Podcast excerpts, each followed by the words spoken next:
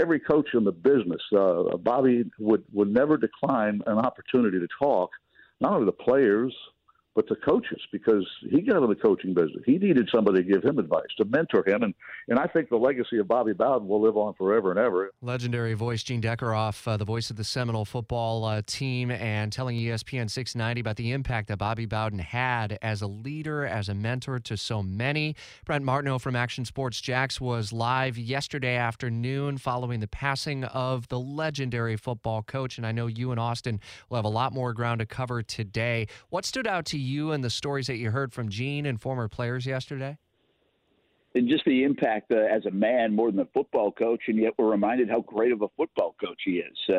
It's unbelievable, the legacy that Bobby Bowden has left behind. And I said this yesterday after all of it, it is so hard to be universally loved in this world as a person. And I think Bobby Bowden was that. He did that both on the football field and off the football field in his life. And just a magnificent man, gone at the age of 91. Everyone has their personal reflections, whether they were a fan or are a fan or an alum. I know I had an experience with Cox Media Group here where he talked about leadership and he talked about team building. I'm sure you probably have some personal experiences, whether it be an interview or an interaction. Well, and he certainly is the guy that captured the room, right? Not a lot of one-on-one experience for me. I didn't grow up around here in the heyday of Florida State, but when he came in a room, he was one of those that the conversation stopped and all eyes went to Bobby Bowden, and we always respect a person like that in a certain way. But you just said it, Rich. It's fascinating to watch, whether you looked on social media, on Facebook, on Twitter, on wherever it was. It seems like everybody has met Bobby Bowden, and his connection to Jacksonville was really strong. He loved Jacksonville, won his final game in Jacksonville. It was a big part of his spring tour. So Jacksonville had a special place in Bobby Bowden's heart. How will the Florida State community honor him over the course of this week and into the weekend? I would imagine that there's going to be a fair amount of tributes that will come early in the season, too. The tributes will be remarkable. They already have been, really, for the last few weeks since we knew he had a terminal illness, and then all day yesterday from around the sports world, and again, even outside the sports world.